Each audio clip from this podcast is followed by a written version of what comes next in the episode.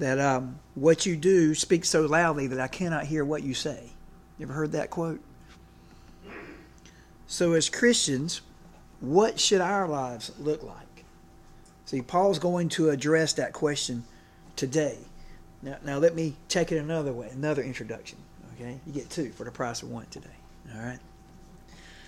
Some of the best game plans, if you ever played sports, if you ever been a coach, I got one in the house, got another one here, I got several in the house. Go out the window if the players don't execute.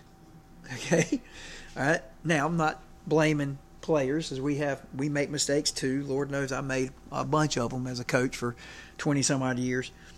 Uh, some of the ones I can remember um, uh, that we were playing at Madison and this was between our between my two state teams, and they arguably may have been a little bit better than the teams who went to state. They were really, really good. We played at Madison, and we had a lead, and my guys kept throwing the long pass. You know, they, they pressed us, and we're trying to throw a long pass. You, that's a no no in basketball when you're when they're pressing because they they want you to do that. Okay, they want they're going to intercept it. And I called timeout. I said, listen, guys, stop making long pass. Let's set up in a stack. Okay, let's you know you screen you know the whole thing. You know, stop throwing the long pass. Okay. They scored another four or five points on us. You know, we had like a 12, 10, 12 point lead with a couple minutes left, you know. And once again, timeout. Let's stop throwing the long pass, okay? Stop. Well, turns out we we end up, we had a chance to win, but we missed two free throws. We're, we had a two point lead, missed two free throws. Um, and then they come down and they had a guy who probably never made a three point shot in his life. Uh, uh, hit a hit, shoot shoot a shot, um, and it went around all the way around and went in. Uh, and then and there's like two seconds left. I try to call timeout, and the Madison and the referees just walked off the court. Still mad about that, but anyway, we still have time left. But anyway, my point was like uh, fans were mad at uh, at me. You know, why'd you have them do that? I didn't. I did. I, why do you think we called timeout for? I didn't tell them to make that pass. Anyway, so but if you if you don't execute, um, you know what what's what the plan is we know what's, what's going to happen. And so, what does that have to do with this? Well, what we've talked about um, for weeks now, this is what, week 19? Okay. Um, for 18 weeks, we've been talking about the plan. All right. We've been talking about the game plan. Okay. The next, however long it's going to take us to finish 15, 16, 15 to 20 weeks, whatever it may be, uh, bless your patience. All right. Um, it's going to be putting, in, putting that game plan in action. Does that make sense? Okay, so we, we this execution. So we're the execution part. Another way, another way to say that is, um, you know, in, especially in um, in the next 16 verses, like he definitely, it definitely turns um, uh, the the exhortation based upon the truths he has been teaching. All right, uh, he, he turns to that part. Um, it's a common format of Paul's letters in which doctrinal truths are stated first, and then application to life is built on that doctrine. Okay. So another way to say it, uh, basically we're going from the church's belief statement from uh, to the church's mission statement. Okay, is that another way you kind of getting it? All right, and that brings us back to the original point: how we live our lives as Christians. Okay, a question I will come back to a few times today is this: is your walk worthy? And, and, and I want to say thank you to, to Sally again, Miss Dolores, always. Um, you know, we had some technical difficulties today, and, and uh, Miss not here, so you know, y'all bear with uh, with her. Uh, I'm sure she'll do great, but just just to uh, uh, let you guys know that. And so, our central statement today uh, is this: A worthy walk is characterized by humility, gentleness, patience, forbearance, love, striving for unity and peacemaking. All right, and so that's our, and that's a long one, and so that's going to be up there several times. I get sometimes um, Sally will tell me I don't leave that up there long enough uh, for those who are writing to write it down. I apologize, uh, uh, but it will be up there a couple of times. Okay, uh, and so we're going to look at the worthy walk, okay, and then we're going to look at point two: humility, gentleness, patience, uh, forbearance, and love, and then point three: striving for unity and peacemaking. Okay, so that's uh, that's where we're headed today. So. First verse in chapter 4. Paul says, Therefore, I, the prisoner in the Lord, urge you to walk worthy of the calling you have received. Okay? So this this verse um, will serve as a topic sentence, not just for this verse, okay, but the whole second half of this letter. This is like the topic sentence. You know, y'all remember how you, do, how you used to have to do that, right, Ethan, in my class? Okay, all right. And and this is the topic sentence. All right, living a life that's a, a walk worthy of the calling you have received. And, and then once again, he reminds his readers that he's a prisoner. He's like, hey, don't forget about the fact I'm doing this right now. I'm not just saying one thing and doing another. Okay, um, he is literally in prison right now. Okay, um, for his faith in God. So he's like, hey, all right, I'm practicing what I'm preaching. Okay, so listen, listen to me. All right. So you have you may have heard the, uh, another quote. I asked you about a quote earlier today. Maybe you heard of this one. It makes no difference what you believe, just as long as you live right. Ever heard of that one? I've heard I've heard that before. Thing is, it, it does matter what you believe. Right? It does matter what you believe because what you believe should determine how you live. And and if what you believe does not determine how you believe, you might want to question what you believe. Does that make any sense there? Chasing all going all around the place. Okay. See, it's it's a shame that Christians don't walk in a worthy manner compared to non-Christians. I mean, I met some. Gosh, I met some some Mormons that are really nice people. Okay, I mean, I'm just, so so we we need to be careful there. Okay, um, I, I know that that we're still sinners, uh, but this matters. It really, really matters. And so the first thing, and I think it's going to be up here, Sally, worthy walk. If you're taking notes, a little sub points uh, under this one is worthy walk. The verb walk in the New Testament letters does not refer to what I do a lot. I'm trying not to do as much during uh, during the sermon. Okay, uh, it's not just take a walk in the park or outside, but it refers to the conduct of one's life. That's what that word means. The conduct of one's life.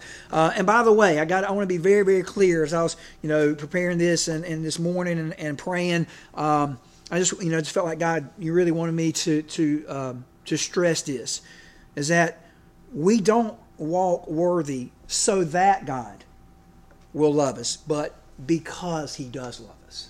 Okay, we we don't we don't walk worthy to try to gain salvation. Okay, if you've given, if you've accepted the finished work of Jesus on the cross in your place, you, you have a relationship with Jesus. Now, how do we live our lives and to to to honor and glorify Him? How do we live a worthy life for that? Not to not to gain salvation, because Trust me, for someone who knows who tried for a long time in his life, it's never going to happen. No matter how hard you try, you're always going to fail at that. Okay, so uh, the, the idea here again is that we want to live and to walk a worthy, to live worthy lives because He loves us. Okay, I just want to be very, very clear on that. Again, I'm going to go a little bit further on that. We're talking about people who have a relationship with Jesus Christ. This isn't about earning salvation. Okay, uh, it's about living a life that reflects Christ for his glory because he loves us so much. Amen? Right? Amen. All right, so Colossians 1.10, listen to what he says to another uh, church in Colossae. He says, so that you may walk worthy of the Lord. It's interesting, you know, Paul says a lot of the same things in, in, in different places, all right, uh, to different people. So that you may walk, walk worthy of the Lord, fully pleasing to him, bearing fruit in every good work, and growing in the knowledge of God. See, right there, according to that verse, it says we should bear fruit. I mean, I'm not I'm not a great gardener or, or anything like that, but you know, uh, you know an apple tree because you see apples. Uh, the orange tree in my grandma's yard has oranges on it, Satsuma oranges. Okay, they're good, right? Uh, but you don't see oranges on the apple tree. That would be weird. It's not possible. Okay, all right. So as Christians, we should we should bear fruit. All right. To others, First Thessalonians two, verse twelve says we encouraged, we comforted, and implored each one of you to walk worthy of God who calls you into his own kingdom and, and glory. And it's talking about we as Christians, we encourage others, and that's what we do in church. You know, we're not, again, I say it all the time, we're not, we're never meant to live this life alone and do it on our own, but to do it and, and helping one another like we did the other night. That was a church in action. We might not have been in the in, in the building, but the church was in action Thursday morning or Thursday night, Friday morning. Okay, as we try to help and, and, encourage other people, but do we encourage and comfort and implore each other to walk worthy of God? When's the last time that you've done that? We have a future home in glory. Let us make our Heavenly Father proud. Amen. Philippians 1, verse 27, another scripture that I, that I think goes with this is just one thing. As citizens of heaven, live your life worthy of the gospel of Christ. Then, whether I come and see you or, or I'm absent, I will hear about you that you are standing firm in one spirit, in one accord, contending together for the faith of the gospel. How many former teachers do we have in here? How many teachers are current or current or former? Right? We, I think, all of us will, will tell you that we wanted our student, we want our students to behave, wanted or want our students to behave better when we weren't there than when we were there. For our sub, you better treat that sub right. We may even threaten them even, right? Because it mattered to us. We wanted our our students to to uh, to do good when we weren't there.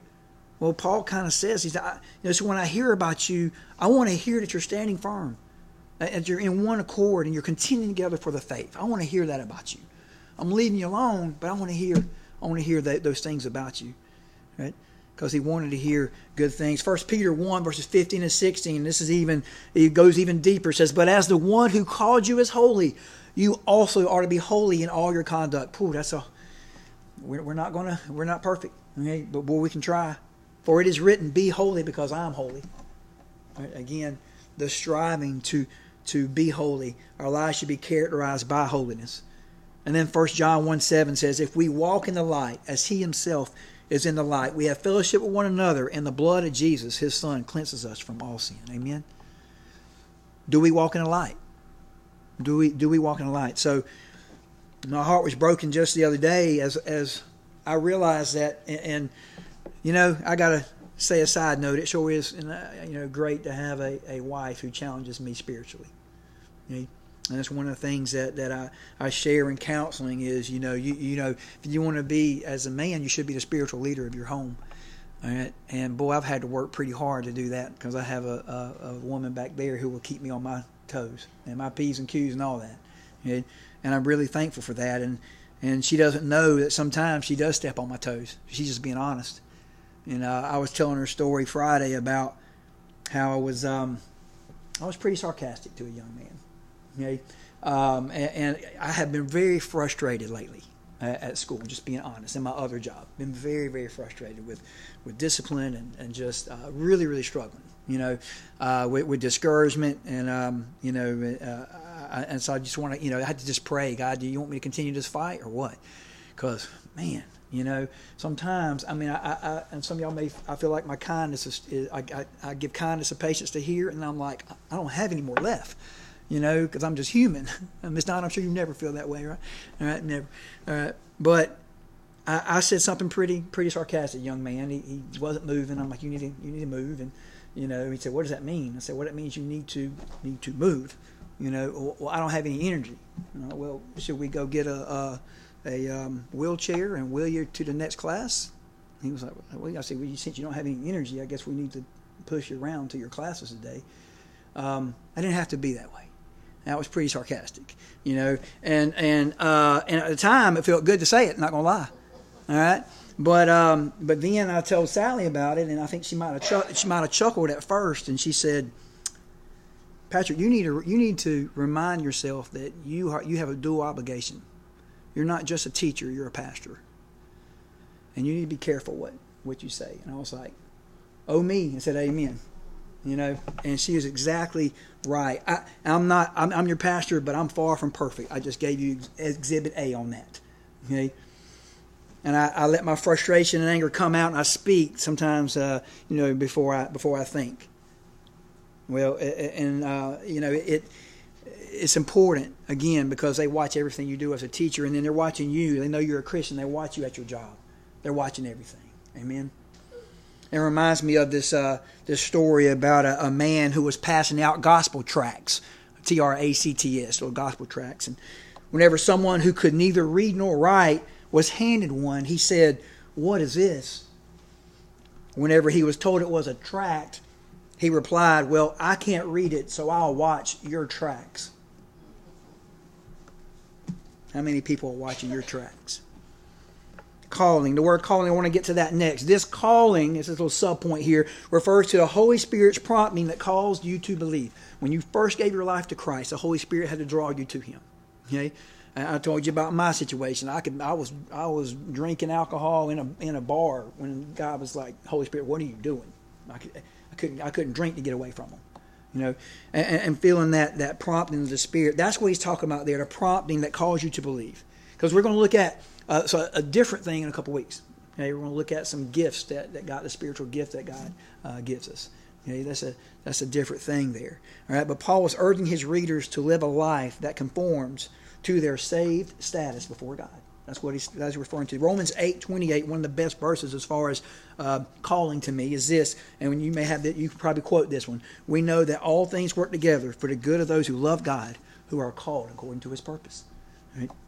We were called according to His purpose, and and here we go again not to our our purpose, but according to His purpose, and that's one of the problems right there. That's one of the rubs because uh, too many of us live our lives for our purpose. Amen. Our purpose. We want what we want. Okay? It reminds me of a quote that I've I've uh, I've said many times here, I believe, uh, in, in, behind the pulpit here, uh, where C.S. Lewis says, "We are half-hearted creatures, fooling about with drink and sex and ambition, when infinite joy is offered us, like an ignorant child who wants to go on making mud pies in a slum because he cannot imagine what is meant by the offer of a holiday at the sea. We are far too easily pleased. Amen or oh me. There's some strong words by C.S. Lewis. I don't know about you guys, but who in here would choose making mud pies in the poorest part of the area you live in rather than going to the beach? I know the beach can be kind of tough sometimes too, but still, I don't want to ruin the uh, comparison there. We busy ourselves with so many pursuits that ultimately do not matter in the long run. See, to, to Paul, this matters. And I know Coach Chris can agree with me on this, but I talk about coaching a varsity sport. I wanted it to be very, very well known that it was a privilege to be on varsity. Right, Coach? It's a privilege. It's not your right. It's a privilege. Act like it act like it. It matters. The way you live your life matters. You're on varsity, so act like you're on varsity. Right, Ethan? Right? Act like it. See, we have a relationship with Jesus Christ that should be taken seriously. Act like it matters. Church, me too. I'm part of it. You know, it preaches to me first. Act like it matters. Is your walk worthy? See, I, you know, I know some are any, any bargain hunters in the house. Anybody like like looking for stuff? Anybody like go to uh, y'all like going to flea markets or anything like that? You, you know, to stuff. My my uh, both of my brothers-in-law, okay, Wesley and Bruce. Like you go with them, you're gonna have some fun. If you ever go, I, I have gone in a while with them, but they are funny. All right, they're gonna do you down on everything. All right, they they they gonna get it whatever they want. Okay, some of y'all are looking at each other like y'all like your husband or your wife does that already. But anyway, um, one time I went with uh, with, with, Wesley in, in, Daytona, and I got a charcoal grill, a whole charcoal grill for five dollars. Right? It's one of the best investments I've ever I've, I've ever made. All right? I still use it. That was like six seven years ago. I still use it. It's awesome. All right? I went, I went to Repeat Boutique uh, about two weeks ago. Got some shoes. Got well, I can't remember the name of them, Rockport or something. I never had any Rockports because they're you know too expensive. I, you know. But uh, man, I found some that fit me at uh, some brown ones. Fit me five dollars at Repeat Boutique. Wore them last week. I'm probably gonna wear them next week at church. All right, preaching in them. Five dollar shoes. Y'all probably thought I spent hundred dollars on it. I spent five bucks. All right. But, my, but but most of the time, most of the time, those there are some deals, okay, and some of y'all are really good at it. But my point is, and I went round like this to get here. But anyway, my point is, most of the time you get what you pay for. Most of the time, okay, you get what you pay for, because you you, you pay uh, for something you know based on its its worth. It's worth this, and you pay this, right? Is your calling worth something to you, or do you treat it like it's worth very little, like it's a cheap pair of knockoff shoes or something? Or is it your entire reason for existing? I pray that it will be mine. So the next two points, we'll examine detailed characteristics now of this worthy walk and see again the if you're taking notes, maybe we'll leave it up there a little bit so you can write the whole thing down. But a worthy walk is characterized by humility, gentleness, patience, forbearance, love, striving for unity, and peacemaking. We might not get out of here at 12 today. I meant 11, sorry. That was a that was a slip. Just playing. Ephesians chapter 4 verse 2. With all humility and gentleness, with patience, bearing with one another in love. we will go through these a little bit quicker because we're not going to treat it uh, completely like a Bible study, but I do want to I do want to address each of these characteristics. Okay, and for each one, I want you to ask yourself: Is my walk in this area worthy? I want you to really examine it. Really ask yourself how you do in these areas. Okay, all right. That's what that's what I'm asking as a pastor, and I've already asked myself this as well. So the first thing, the first word is humility, and notice it says with all humility or the NIV says, be completely humble. Not, not just a little bit of humility, just, you know, com, you know, all of it. Okay? You know, you know, I always have that song in my head, oh Lord, it's so hard to be humble when you're perfect in every way. But that that's that's doesn't go with my point. So I just thought I would share that just because I like the song. But anyway, definitely don't mean it by me at all. But humility was regarded. This is what's interesting. I love the fact. I love these little details. And so, in this in this point in time, to the to the people in Ephesus, what you need to understand is um, being being humble, humility was really distasteful for them. What? No, like they looked down upon that quality. Okay, it it was uh, they definitely preferred pride to humility. All right, this background, these people that Paul was addressing. Okay, all right. Now it's a, you know it's looked on a little more favorably these days. I think hopefully it is. All right, but back then it would be like, oh, humility. Are you are you kidding me, Paul? No, I ain't doing that. All right, you know it was completely looked down upon. And Mark Roberts, a theologian, said that it was striking striking that the very first way we live out our calling is by doing something the Gentiles scorned. Interesting. That's a sermon for another time. I, I can feel there. And so then another verse that goes with this is this uh, Philippians 2, verse 3 Do nothing out of selfish ambition or conceit, but in humility consider others as more important than yourselves. We preached on that last year when we went through the book of Philippians. I sure do think it would be great to see more humility in our world today, wouldn't you? Makes the world a whole lot better place. And someone has said, humility is that grace that when you know you have it, you've lost it. When you when you know you have it, you, you lost it. You don't really have it anymore. Right? Reminds me of a story. I love this story. It says um, this was in Edinburgh uh, years and years ago. Very fashionable church, very prestigious church, and they wanted somebody to preach that Sunday. And so the seminary, all right, sent out to them a very fine young man who was very brilliant in the classroom um, at school. He had never had any experience, but he was filled with pride ministering in a great church. I want to preach at Edinburgh in this church. So when he got up before that group of people, he was struck with stage fright. He forgot everything he ever knew. He, he, he had memorized a sermon, but he forgot it. He, he, he stumbled through it and he left the pulpit in humiliation. Head was down, very humiliated because he knew how miserably he had failed. A dear little Scottish lady went up to him afterwards and said, Young man, I was watching you this morning, and I'd like to say to you that if you had gone up into that pulpit like you came down out of that pulpit, then you would have come down out of that pulpit like you went up into that pulpit. He had gone up with pride, but he had come down with lowliness and meekness. That'll preach. Amen. Colossians 3, verse 12 says, Therefore, as God's chosen ones, holy and dearly loved, put on compassion, kindness, humility, gentleness, and patience. 1 Peter 3, 8 says, Finally, all of you be like minded and sympathetic, love one another, and be compassionate and humble. And see, what, what this is leading to is, is to unity. We're going to see that next week. The whole next, I'm going to tell you that in just a few moments as well. That uh, unity is where he's going with this. And and one thing I'm sure that you all know from uh, being in church and your experience with churches is that pride can sure cause a lot of problems in a church. Okay, pride can. So humility is very important.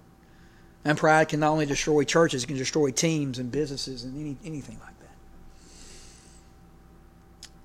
And ultimately, when we talk about humility, see that was a character of Jesus. Matthew 11, verse 29 Take up my yoke and learn from me, because I am lowly and humble in heart, and you will find rest for your souls. Lowly and humble in heart. Is your walk in humility worthy? Next, we have gentleness. Uh, in the King James Version, it says meekness. Okay? This is a, a, an oft misunderstood um, trait. People think that means like uh, people in the world outside of church, if they've never heard heard this, they'll, they think, oh, that just means somebody who's a pushover. Nah, uh-uh. not what it means. Not what it means at all. Not even close. This is not somebody who's bashful and you know gets run over. This is strength under control. Strength under control. In the Greek language, this word was used for a colt that had been broken, or soothing medicine, or a soft wind. In each case, you have power, but the power is under control. Amen. As, and as far as we know, and, and, and as far as the study that I've done here, um, there's only two men in the Bible that were described as having gentleness as part of their description. Moses in Numbers chapter 12, verse 3. I'm not going to read it. And Jesus in Matthew 11, verse 29, which we just read a few minutes ago. Moses and Jesus. Those are some pretty strong guys right there. Okay? All right. Um, and so uh, it's also the fruit of your spirit, the fruit of the spirit. Is your walk in gentleness worthy?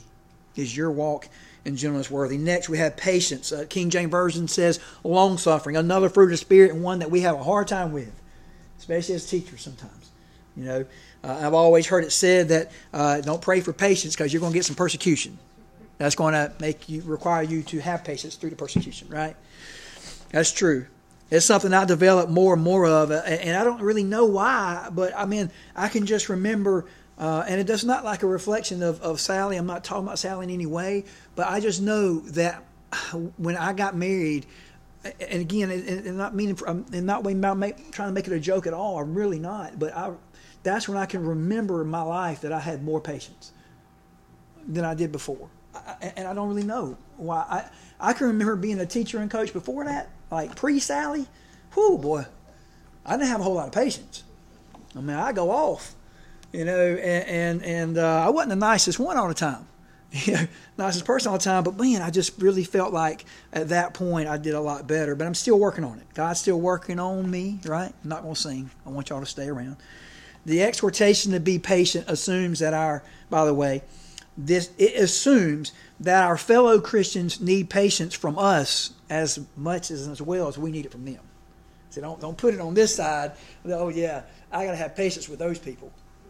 Because they might be like, well, I, I, need patience with that one. Okay? So, patience. Colossians 1, verse 11 says, Being strengthened with all power according to his glorious might, so that you may have great endurance and patience joyfully. Have it joyfully. 1 Thessalonians 5.14 says, And we exhort you, brothers and sisters, warn those who are idle, comfort the discouraged, help the weak, be patient with everyone. Not just the people you hang out with, but with everyone is your walk in patience worthy? And that leads, to the next one because this is bearing one with one another or forbearance. Um, and see, this one is is forbearance is how we show patience. Okay, they're connected. All right, so forbearance is how we show that patience. We show patience by bearing with one another. All right, does that make sense? So Colossians 3:13 says, "Bearing with one another, bearing with one another, and forgiving one another if anyone has a grievance against another, just as the Lord has forgiven you, so you also are to forgive." I, saw it just yesterday. A guy, a, a, a pastor, said, "Man, wouldn't it be great if we could just kind of just overlook the little things that people do to us in church, rather than holding in? We just kind of overlook it and just give them a pass. We just give them a pass and just be forgiven." rather than holding grudges, right? The implication, by the way, again, the implication behind this is is that we're dealing with difficult church members, which we don't we know nothing about here, right? Amen. All right, because we're all perfect. y'all know I'm playing there, but the point is, is everyone you come in contact with, even at church, always easy to get along with? So there's there's some people you naturally get along with.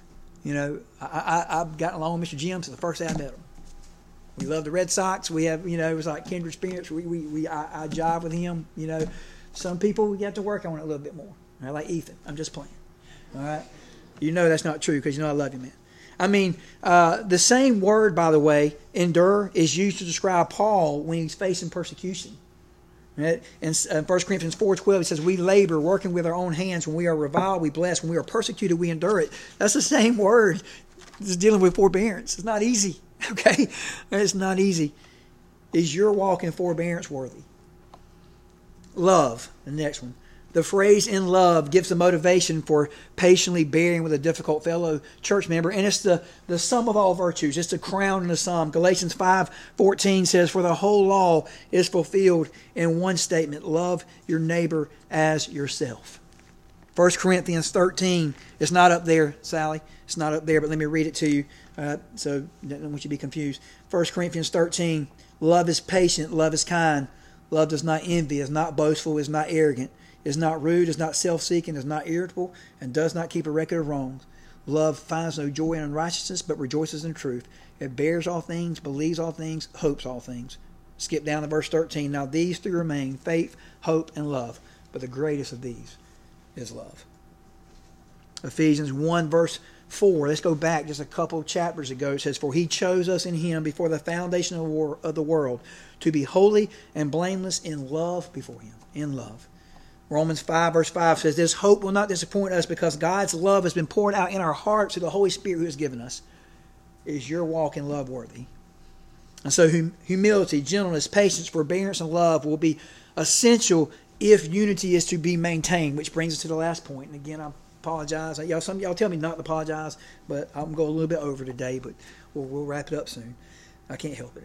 Ephesians 4, verse 3. Last point making every effort to keep the unity of Spirit through the bond of peace. Making every effort. Not just making some effort, not making a lot of effort, making every effort. The New American Standard says being diligent. Being diligent. The another translation says to take pains. To take pains. Whew. Okay, that speaks right there. And I like this idea because it shows that work is involved and that it might not be easy sometimes. And we know that's true.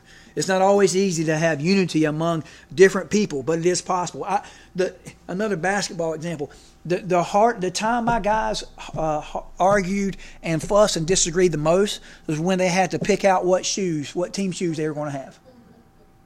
I don't know if you ever had that problem, Coach Chris. Oh my goodness, man! I would tell them literally. I would tell them, "Y'all figure it out. I'm leaving the room." Okay, because I, I, I, knew some of them get so mad they might they might let out a little cuss word or something. I don't want to hear it, make them run for it, so I just walk out. Okay, so I said, y'all, y'all deal with it. Okay, I'm gonna leave. All right, I'm gonna go to the gym. When you figure it out, all right, let's let's continue practicing. Okay, because y'all gonna wear the same shoes. All right, unity. So anyway, but boy, they didn't like that man. I want Adidas. I want Nike. I know that's kind of a funny point, but I think you get the obvious connection to church. We never do that in church. The color of the carpet never matters. Ooh, don't preach, Brother Patrick. Do we make every effort? We see a great example of unity and the picture of what the church can be. I, I look at this as like the perfect church almost in a way. Although these were imperfect people, they weren't. They weren't like they weren't Jesus's. Okay, these are just regular people. Acts two verses forty two through forty seven, and we can read it. Be on the screen. They devoted themselves to the apostles' teaching, to the fellowship, to the breaking of bread, and to prayer. Look at what these people. These are the first Christians, okay, uh, at Pentecost, and, and, and this is what happened to them. It says, Everyone was filled with awe, and many wonders and signs were being performed through the, through the apostles. Now, all the believers were together and held all things in common. They sold their possessions and property and distributed the proceeds to all as any had need. Every day they devoted themselves to meeting together in the temple and broke bread from house to house. They ate their food with joyful and sincere hearts, praising God and enjoying the favor of all the people. And what happened? Every day the Lord added to their number those who were being saved. As we when we walk worthy, this is what this is the outcome. Don't tell me it can't happen now. Don't tell me that. I refuse to believe it. Okay? Because I have faith in God. The last point, and we finally kind of wrap up here unity of the Spirit. And we're going to look more at this next week. The whole the whole sermon will be about that. Okay? And so I may you may hear some things repeated, but I sincerely believe that unity is the core of any team sport. Okay? Right? Would you agree with that, coach? Unity. The teams of mine and I had some teams that were more talented than other teams. But the teams of mine that were most unified were the most successful. Right? It doesn't mean that you have to get along with everybody. It, it wasn't that, uh, but they were able to put aside their differences for the good of the team. Although I do think they should get along together too. I always try to get, get them to hang out, you know, come over to the house or do this together to try to build. I might not have been great at some things, but I thought I was decent at that, at, at, at, building unity. And it was one of my favorite things. I don't know about you all who are coaches, but that's one of my thing, things I missed the most about coaching was seeing a, a team come together. It's like, wow, and thinking I had a little bit of part in it, you know, and have people work together. And I want you to notice in that verse, okay, that it says, keep the unity. Okay? Making every effort to keep the unity of the Spirit. It doesn't say uh, make every effort to create unity. Okay? I need, I need to uh, be clear on that. The unity was already there by the fact that they were now believers in Christ. They have that in common. Okay? They didn't create it. Right? The exhortation is to preserve the unity that already existed because we're brothers and sisters in Christ. You, you probably felt that before. We probably gone somewhere shopping and somebody come up to you and says, "You're a Christian, aren't you?" I just tell by your spirit that you have a relationship with Christ. I don't know if that's ever happened. This happened uh, to me. You know, people just, you know, they, they, they know. It's interesting. And we must we must do this, by the way, as far as preserving unity, by relying on the Spirit instead of ourselves, by the Holy Spirit. We cannot do this on our own. We are flesh and blood, and we sin. 1 Corinthians 8, verse 6 says, Yet for us there is one God, the Father. All things are from Him, and we exist for Him. And there is one Lord, Jesus Christ. All things are through Him, and we exist through Him. We're going to probably hear that scripture again next week. 1 Corinthians 12, verse 13, and a couple of chapters later says, For we are all baptized by one Spirit into one body, whether Jews or Greeks, whether slaves or free, and we were all given one Spirit to drink. This idea of unity was of such important importance that it was the last thing Jesus prayed for on earth. Did you know you pray? You know you read that today. That's what you read today. It's on the screen again. The core reading was Jesus' last prayer on earth, and we're not going to read it again uh, to, at this point. But his last prayer on earth was for the believers to be unified. You think maybe he knew something about that, and that it would be hard. Hmm? So strive for it is your walk in making effort to keep unity worthy. And the last one, and I apologize, I said that last one was the last one. You're like, you ever gonna get done, Patrick? I am, I promise. Okay, just my mistake.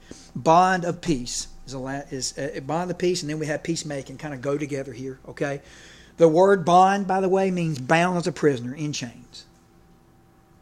Bound as a prisoner in chains of peace, bound together of peace. Interesting word choice here because um, chains were often used to restrain violence, to, to keep something held down, right? Yet Paul knew that peace in the Christian community is necessary for unity. He says in Colossians 3 14 and 15, above all, put on love, which is the perfect bond of unity. Bond again, and let the peace of Christ, to which you are also called in one body, rule your hearts and be thankful. Peacemaking. And the only thing I really want to say about that that's real short actually, is that Ephesus at this time was not necessarily a harmonious, unified city. If you do the background there, you'll see that there had been a long-standing rivalry, rivalries between Ephesus, Smyrna, and Pergamum, all close together. They didn't know much about, about keeping peace. They knew about fighting. They didn't know much about peace. So for them to hear this, they'd be like, "Whoa, wait, really? Oh man, I got to work on that." So is your walk in making peace worthy? So I asked Sally to come up and Mr. Loris to come up. Again, you can see what a worthy walk looks like. And I want you to ask yourself, how are you doing? Take, take some spiritual inventory there as you look at uh, the, the main words in black there after the word worthy. How are we doing? How are we doing? How, how are we doing in our walk? Is our walk worthy in humility, in gentleness, patience, forbearance, love, striving for unity, and peacemaking. How are we doing? And, and, if, if you're struggling in that area, all you got to do is go to God and say, God, I'm sorry, forgive me. Right? You can do that from where you are. You can do that here from eh, from the you know come down to the front. It doesn't matter. Right? And and again, the idea here. I want to go back to this as we close today. This whole sermon was about was speaking to those of us who have a relationship with Jesus Christ. We can't, we don't walk a worthy life to gain salvation. Okay? So if that's you and you're like, man, I'll never live up to that. I don't know what he's talking about. Then I want you to know that Jesus died in your place. He, he lived the life that you should have lived. He died the death that you should have died. It's a matter of accepting what Jesus did on the cross for you uh, and applying it. Say, God, I accept the finished work on the cross that Jesus did for me. I want to. I, I claim that for myself, and I believe that you are God's Son, that you died on the cross, that you raised from the dead. I believe in that. I want you to be my Lord. And that's salvation. And so, if you need to make that decision, come see me. All right, as we, as Miss Sally comes and lead us. Ooh, I went long today, guys.